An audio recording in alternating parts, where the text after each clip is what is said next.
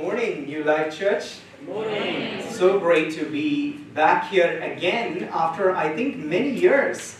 And uh, it is a great joy to see, uh, see you all, meet you all in person, and uh, even to preach from God's Word this morning. Have you ever wished that there would be no death? That we could go on living forever? You know, most days life is hard enough that we can't imagine living this life forever. But sometimes we wish that death didn't exist at all. You know, when I'm with my daughter, Amelia, I find myself wishing that I could be with her all the way into adulthood and to see her children and to see them grow up and to see their children and to see them grow up. You know, you get the idea. And death just seems like a major inconvenience that may stop me from being with my child throughout, throughout her life. And I want to ask you perhaps you have felt that way about death.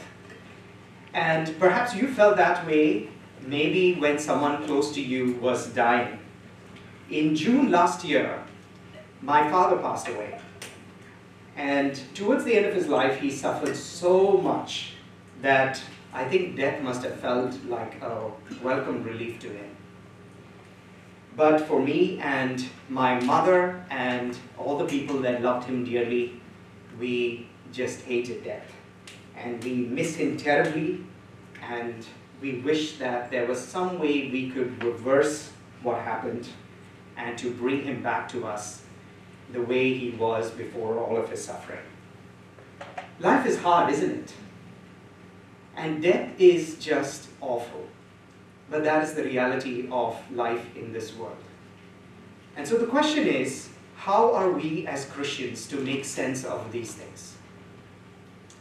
Well, our psalm this morning that we are going to turn to, which is Psalm 90, is a meditation on this idea of death and the truth and reality about the finiteness of our life in this world. So let me encourage you all, if you um, can, please open your Bibles and turn to Psalm 90 as I read this passage for us. Psalm 90. Lord, you have been our dwelling place in all generations. Before the mountains were brought forth, or ever you had formed the earth and the world, from everlasting to everlasting, you are God. You return man to dust and say, Return, O children of man. For a thousand years in your sight are but as yesterday when it is past, or as a watch in the night.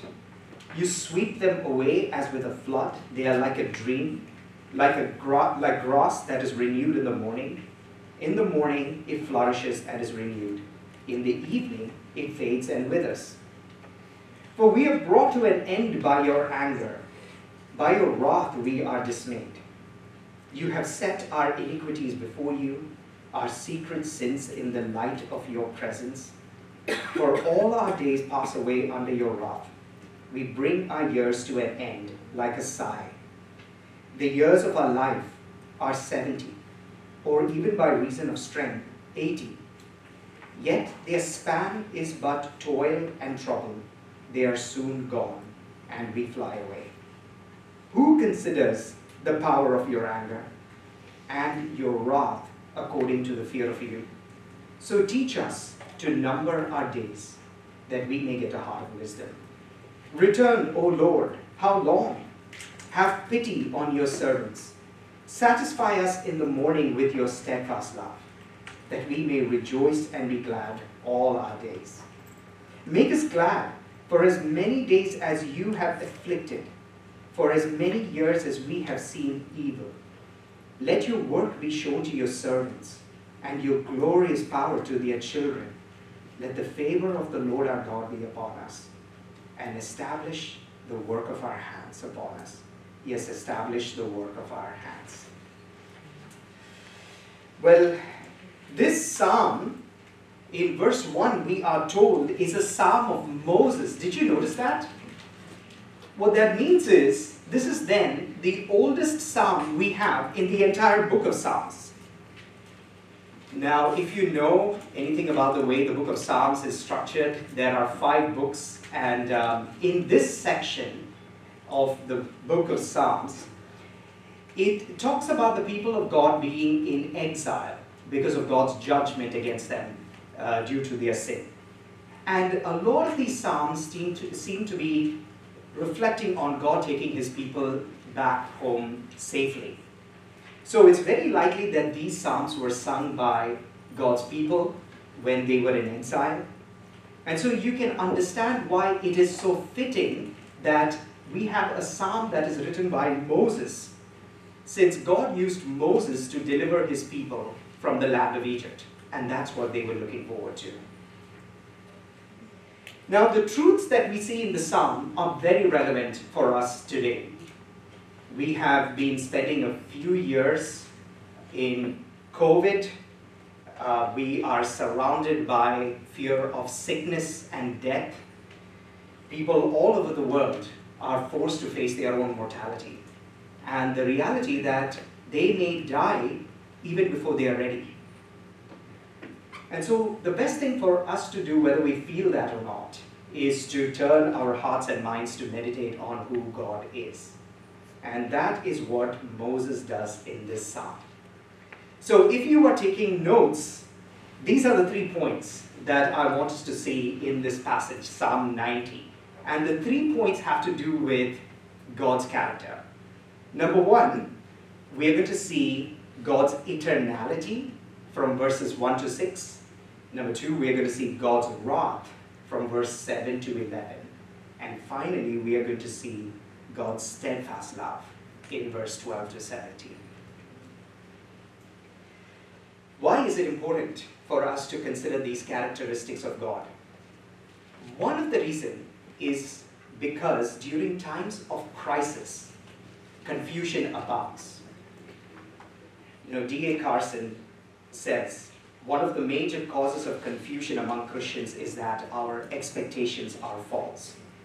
He says, we do not give the subject of evil and suffering enough thought until we ourselves are confronted with tragedy.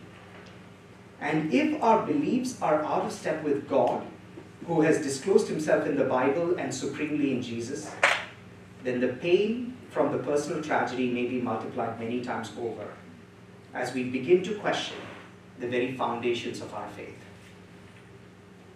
So I pray that as we read this psalm, we will think correctly about who God is. Now, the psalmist begins by reminding the people of God that God has been their dwelling place, verse 1. Very simply, what this phrase, dwelling place, an important phrase in all of Scripture, it simply means home. Now, this is a significant theme if you were to read the entire Bible. So, from the first book of the Bible, Genesis, to the very last book of the Bible, Revelation, all of that is one story. And it is a story of how God is making a way to dwell with his people forever. Now, in the Old Testament, in the Old Covenant, the way that God did this, dwelt with his people, was through the tabernacle and the temple.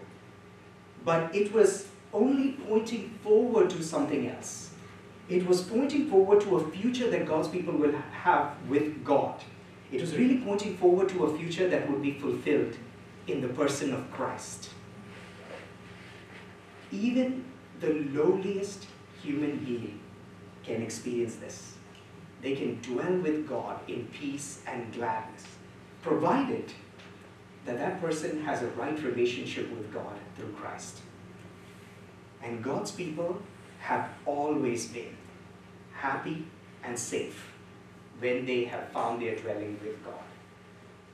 And this is still true today. Even today, these truths are true for us. Well, how do we know that? How can we be so sure that God is a dwelling place for his people in all generations? These things that we are reading this morning, Psalm 90, was written a long time ago. How do we know it is still true today? Well, he explains in verse 2. He says it is because God is an eternal God. What that means is God has always existed and he will always continue to exist. There was never a day when God was not. And so you see, God is not like us. He says in verse 3 that we are made from dust, and to dust we shall return. And what that means is there is a time that is appointed for all of us when we will cease to exist, when we will have to die. And so you see, the concept of time is different for God compared to us. God views time differently, and if we were to view time the way God views it, we would see how different it is. In verse 4, he says, A thousand years for God is like one day, and when it is past, it is like yesterday. Or, as the psalmist says in verse, uh, in verse 4, it's like a watch in the night. A short, four hour period in the middle of the night. That's it. A thousand years for God. You know, when we think of our lives, we think that we live a long time. And that is because our life is the longest experience that we have. We don't have any other experience that is longer than that, our lives. But yet you see from God's perspective, from God's eyes, it is just but a few moments. And so we are meant to see how big our God is. Wayne Grudem writes, the difference between God's being and ours is more than the difference between the sun and the candle, more than the difference between the ocean and a raindrop, more than the difference between the Arctic ice and a snowflake, more than the difference between the universe and the room we are sitting in. God's being is qualitatively different. No limitation of this creation should be projected to God. He is the creator all else is creation. All else can pass away in an instant. God must exist, He necessarily exists forever. So when we think about this character of God, God's eternality, it should humble us. You know, if you were to even think about what that means for a moment, you know, your head will start to hurt. Even the most intelligent person in the world cannot fully comprehend what it means for God to be an eternal God. Yet too often we forget that truth about ourselves, don't we? We forget the truth that we are finite and that our understanding is very limited. Too often we like to think of ourselves as equal to God. Sometimes we think of ourselves as even wiser than God. And so many people reject the idea of God altogether because it is so offensive to them when they compare themselves with who God is. The idea that we are so insignificant compared to how great our God is is deeply offensive.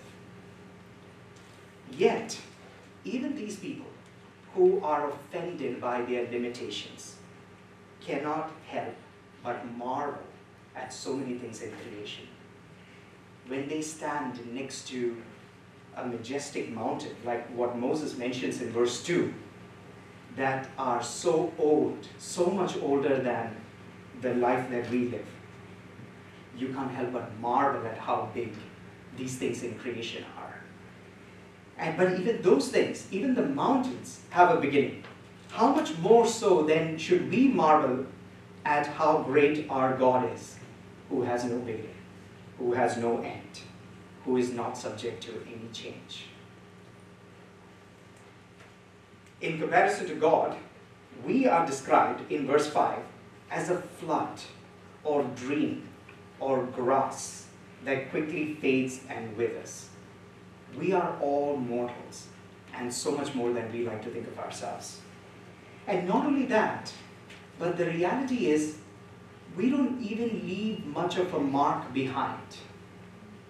You see, in our quest to be more than who we really are, we all want to leave behind a legacy. And that is because secretly we know that when we die, there might be a few people that might mourn for us or miss us. But a couple of hundred years from now, most of us will be completely forgotten. We truly are like dreams that seem so fresh when we sleep, but vanish when we wake up. So, as I say all these things, I want to ask you are you feeling discouraged? Do you feel like your life and efforts in this life are futile? You see, God wants us to meditate on how fleeting our existence is in this life, not to make us feel miserable about ourselves, but to cause us to turn to Him, who is so much more bigger and greater than we are. So we have considered the fact that we are finite, but we must also ask ourselves the question why is it that we are the way we are? And in particular, why is it that we all will face death, which seems so unnatural to us? So let's consider, secondly, God's wrath in verses 7 to 11. You know, it's only when we get to verse 7 in this psalm, we are told the reason for why we die. And the simple reason is it's because of God's wrath against us, God's anger against us. So, friends, I hope you know that there is something wrong when we experience death in this life. Death can seem so normal to us, but it should never be normal. Death is not part of our design. When God created us in Genesis 1:31, you know what he said? He called us very good. But man fell into sin in Genesis chapter 3, very shortly. Adam and Eve, our first parents, they did not trust God and they rebelled against God's right rule in their lives. And their sin corrupted the whole human race. And the curse of their sin has affected the whole world, including each and every one of us at this room. Paul says in Romans chapter 5, verse 12, sin came into the world through one man, and death came to all. That is why we all experience the reality of death. But it's not just Adam's sin, is it? Because the psalmist implies in verse 8 that we have all sinned. It is all of our iniquities that have done this. And so death is a sentence by God on us because of our guilt of sin. And so death is meant to be a constant reminder to us that we have offended God and we deserve His wrath. And the world we live in is broken because of the sin. So every time we see death on the news, or we hear about death of a friend or a family, we are meant to see how serious our sin is and what it is deserving of. We are meant to see that sin is deserving not only of bodily death, but also of eternal death. You know, the problem with the way the world thinks about sin is that it's not that the world denies the existence of sin and evil. It is that they deny the seriousness of sin in their own lives. So, sin is often talked about as a mistake or a slip up that people make. That is not really that bad, it's not very serious. And so, many people would laugh at the idea that death is a consequence of our offense against God that we have done something so terrible that we have offended God, that we deserve His eternal wrath forever. People will laugh at you if you were to say that. But we have to view our sin in light of who God is. So God is holy, and all of our sin are against Him personally. And that is why it is so serious. And notice the psalmist reminds us that he sees all of our sins in verse 8. Even our secret sins. So God looks into our heart. He sees every evil thought, every false word that we were meant to utter, every sin that we do not even see in our own hearts about ourselves. Nothing escapes his gaze. God sees all of our sins. So, friends, you know, the thoughts that you think, the things that you think you do in the privacy of your homes or in the privacy of your phones. The psalm is saying nothing is hidden from God. Imagine if our sin was to be broadcast in front of other people. Imagine if on the projection screen, just from this last week, all of our thoughts, everything that passed through our minds, was to be projected for all to see. We would be mortified. We would be ashamed of what other people would think of us. But how much more seriously should we take our sin knowing that nothing escapes the gaze of God? God sees all of our sins clearly, and He takes them very seriously. Because ultimately, all of our sin is against God. In verse 9 and 10, the psalmist says that God's wrath is shown not just in the fact that we will all die, but also in this that even the few days that we have in this world, the 70 or 80 years, even those few days are filled with expressions of God's wrath. So, not only is our life short, but it is full of toil and trouble. It is full of suffering. And that is because of God's curse against mankind, because of our sin. Even the good days that we have, to be honest, are really good, relatively speaking. Every day has pangs of God's displeasure against sin in this world. John Calvin describes our lives in this world like this. He says, We live a dying, whining, complaining life, and at last a groan is its termination. What an expressive life we live. Yet, who among us can accuse God that he has done something wrong? God is just. His wrath is right. We deserve all that is coming to us. We deserve far worse than the suffering that we will experience in this world. And that is because of our sin against our God. Friends, I hope you see that what the psalmist is describing is a description of all of us. Paul says in Romans, all have sinned and fallen short of the glory of God. We all deserve his wrath. And yet, despite everything that we see in this world, despite all the sufferings, the brokenness that we see in this world, how many of us can say that we have actually taken God's wrath into proper consideration? How many of us can say that we have an adequate sense of God's displeasure against sin? Or as the psalmist asks in verse 12, who considers the power of your anger and your wrath according to the fear of you? You see, many are reje- rejecting and resisting the signs of God's wrath that we have in this life right now. And the reason is, it's because they do not fear God rightly. Well, let's come to our last point God's steadfast love. As we come to this last section, verse 12 to 17, we come to Moses' prayer in light of everything that he has reflected so far in this psalm.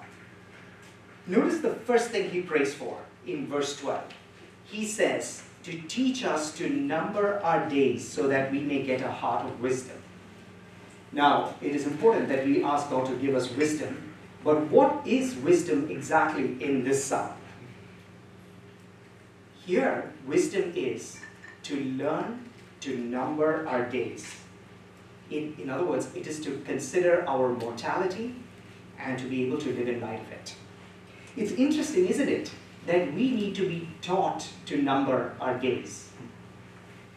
You know, our life in this world has a number. We all know that. There is an expiry date. We don't know when that date is, but we all know there is one. And when we are young, we live like our life will go on forever, like we will never die. We are also slow to learn this lesson, an important lesson, that life is like a vapor. We are all told about the value of seizing the day, to making the most of today, to focusing on what's before us right now. But what exactly is the value of learning to number our days? You see, in our blindness, we forget very easily that our life is coming to an end. And we forget that we are finite, we can begin to think we are like God, that we are not bound by time. So, how do we learn this lesson? How do we learn that we are finite and that our lives are going to come to an end soon? Well, notice he says, God must teach us that. That's why he prays to God. Only God can teach us that. So, let me encourage you to then pray like the psalmist that you too will have a heart of wisdom, so that you too will learn to number your days and to live in light of that. And let me also encourage you to read passages in the Bible where you can reflect on the mortality of men, the shortness of life we live in this world, the vanity of life. There are many Psalms, even in the Psalms, that can teach us this. So, Psalm 102, verse 2 and 3, the psalmist says, Incline your ear to me, answer me speedily in the day when I call, for my days pass away like smoke, and my bones burn like furnace. Or Psalm 103, verse 15, he says, As for man, his days are like grass. He flourishes like a flower of the field, for the wind passes over it, and it is gone, and its place knows it no more. Don't reject these reflections. They may make you sad, but they, they will make your hearts better. In verse 13, Moses cries out, How long, O Lord? Even when we learn that our days are short, we can still feel that they are long. And that is because a life that is full of suffering makes even the short time that we have in this world seem extremely long. You know, have you ever heard of the saying, time flies when you're having fun? The opposite is true too. You know, uh, a few years ago during lockdown, during COVID, when I couldn't go outside, I um, took up a resolution to do a 30 minute long workout every day. Now, if you knew me, you would know that I'm not in the best shape, and um, even a 30 minute workout is extremely hard for me. And it was only 30 minutes long. And usually I feel like I don't really have time for anything. Time seems to fly by. But those 30 minutes, I tell you, just seemed like they were never going to end. and for some reason, the last 10 minutes seemed even longer. You know, have you had this experience of feeling like time seems to slow down when you're going through something really hard in your life? And you may be going through something hard in your life right now. And you may be crying out to God like Moses in the psalm. How long, O Lord? I want to say it's not unspiritual to pray this prayer. It can feel like that. It's not unspiritual to cry out to God in the midst of feeling the pain of living in this broken world. And I want to encourage you if you are going through some kind of suffering, don't go through it alone. Share it with others in your church. Share it with your brothers and sisters in Christ. You may think that there is nothing really they can do to help you solve your problem right now, but your brothers and sisters can pray for you. They can remind you of truths from God's Word. They can sing songs about God's steadfast love and His compassion to you as you're going through your suffering. Whatever it is that you're going through, let me encourage you don't go through it alone. Share it with others so they can care for you and love you. Now, this prayer, How long, O Lord, is a common prayer in the book of Psalms, and there's so much we can learn from just that one prayer. This prayer is a recognition of the fact that God is sovereign. God is in control of everything, including that suffering that is happening in our life. It is also a recognition of the fact that God is a compassionate God because we pray to Him. And so, if you are in Christ, whatever it is that you're going through right now in your life, you need to know that it is not going to go on forever. Yes, this life is full of affliction, it's filled with pain and misery.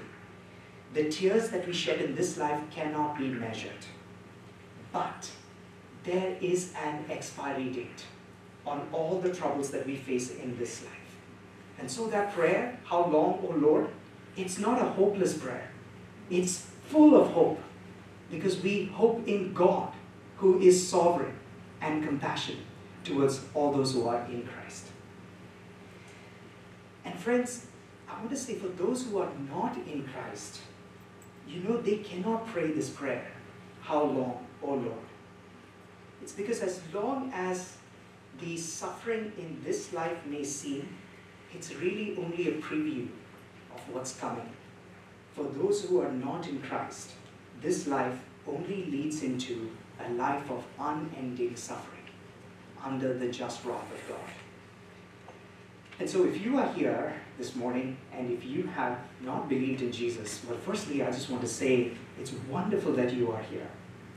And I also want to point out this very simple truth that Christ has not returned yet. And what that means is, even this morning, God is offering you an opportunity to repent of your sin and trust in Jesus so that you can be saved. You know, in 2 Peter verse 3, uh, chapter 3, verse 9, we are told, God is not slow to come, but is patient towards those who have not repented yet. But we are also told that the day of the Lord will come like a thief. He will come when we least expect him to come. So, if you haven't turned to Jesus, today is the day. Repent and trust in Jesus. Turn to him because he promises to save you. And turn to him because he has proven that he's able to save you. And my dear brothers and sisters in Christ, you may be going through something hard right now in your life, but it's not long that you have to endure. All your trouble is coming to an end. All of your hardship, the injustice that you are facing in your life right now, the pain that you know your doctors can seem to end, all of your tears will be gone forever. And that is because God's compassion is not slow. It can feel like it. But the Psalm is reminding us a thousand years is like one day. So as we wait and live in this world that is full of suffering, we can lament. We can pray like the psalmist is calling us to pray. And we can lament together as one body with one voice. And as we lament, we should know that our lamenting is not going to be forever it will turn to rejoicing. In verse 14 and 15, the psalmist says, Satisfy us in the morning with your steadfast love, that we may rejoice and be glad all our days. Make us glad for as many days as you have afflicted us, as many years as we have seen evil. For all the days that we have suffered, even more we will rejoice. That's what the psalmist is saying. Do you know why that is the case? It's because of God's steadfast love. The most comforting truth that a believer who's going through suffering could hear is God's steadfast love. It means that God is not distant from us, He's not aloof. It means that He is extravagantly giving Himself to meet the needs of lost sinners who are fleeing to Him for refuge. And the greatest expression of God's steadfast love can be seen on the cross where our Savior died. Think of what Jesus did for us. Christ was acquainted with grief. He took on human flesh so that he can be a man of sorrows. He was like us in every way except without sin. He was oppressed. He was afflicted. He was pierced for us, for our transgression. He was crushed for our iniquities. And when he died on the cross, he bore the full wrath of God that we deserve for our sins. And by that, we are spared. So if we are free, we should know it is only because Christ has paid for it in his death. If we have life, we should know it is because the one who did not deserve to die died for us. So, brothers and sisters, let me ask you is there a greater display of God's love for us than what we see in the person and work of Christ? Since it is true that Jesus died for us, it is true that we will rejoice. Paul says in this amazing passage in Romans chapter 5, 7 to 11, For one will scarcely die for a righteous person, though perhaps for a good person one would dare even to die. But God shows his love for us in that while we were still sinners, Christ died for us. Since therefore we have now been justified by his blood, much more shall we be saved by him from the wrath of God. For if while we were enemies we were reconciled to God by the death of his Son, much more, now that we are reconciled, shall we be saved by his life. More than that, we also rejoice in God through our Lord Jesus Christ, through whom we have now received reconciliation. Friends, we rejoice not because our problems are taken away, not because our circumstances have changed, but because of God's steadfast love. Because God is eternal, He has no beginning, he has no end, and his love towards us is steadfast. Finally, in the last two verses, 16 and 17, Moses ends this psalm, really this meditation on death, by these words. He says, Let the favor of the Lord our God be upon us. Establish the work of our hands upon us. Yes, establish the work of our hands. You know, outside of Christ, all of our work is in vain. As Paul says in 1 Corinthians 15 58, be steadfast, immovable, always abounding in the work of the Lord, knowing that in the Lord your labor is not in vain. So in Christ, God establishes the work of our hands. Yes, our time is short, our days are numbered. Really, our lives compared to who God is is so small, but all the work that is done in Christ God will take it and establish it. So, numbering our days will mean that some of us will need to take that decision that we've been putting off for some time right now. So, let me suggest maybe now is the time for some of you to start a conversation with your neighbor who does not know Jesus about the gospel of Jesus. And maybe for some of you, now is the time to start reading the Bible regularly with another brother or sister in the church to encourage them to grow in their faith, to get to know God better. For some, now is the time to start praying for your children so that they will come to know Jesus. Life is short, eternity is long, and is hastening towards us. And so we must give ourselves to doing something that may feel risky, but can bring great glory to God. Now, some people in this room, God is going to use them to do something really radical. But most of us, we will do something very ordinary with our lives. But our work does not need to be grand. It does not need to be impressive for God to establish it. The smallest act that we do to serve others, it may go unnoticed by others, but will certainly not go unnoticed by God.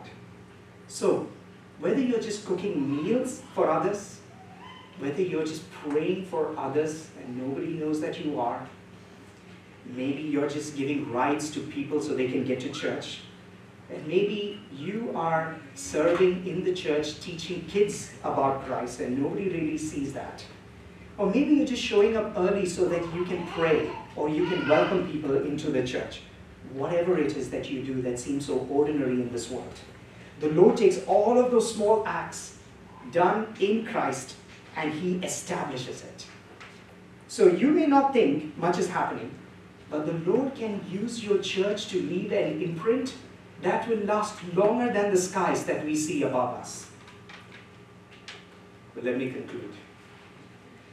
You know, when you read the first few verses of this psalm and you consider how small we are and how sinful we are, it's very easy to walk away from reading the psalm thinking that we are worthless to God. But that is not the case. God loves us so much that he sent his son to die for us so that we can dwell with him forever. So, if you are in Christ, consider yourself blessed even though your days are short and your days are like grass, the God of the universe has considered you and has paid an immeasurable price to win you to Himself. So, praise God, and may He use even our short lives and establish the work of our hands so that Christ will have His glory. Let's pray. Father, we are so grateful for Jesus. Lord, we would be hopelessly lost and we would not even know the reality of what awaits us after death if it were not for Jesus coming into this world, for you opening our blind eyes, for you revealing the truth to us. And so we pray, Lord, that we will keep reflecting on the steadfast love that you have shown us, not because we deserve it, but simply because of your grace in our lives. And may we live each day in light of that truth. We ask and pray all this, Lord, in Jesus' name.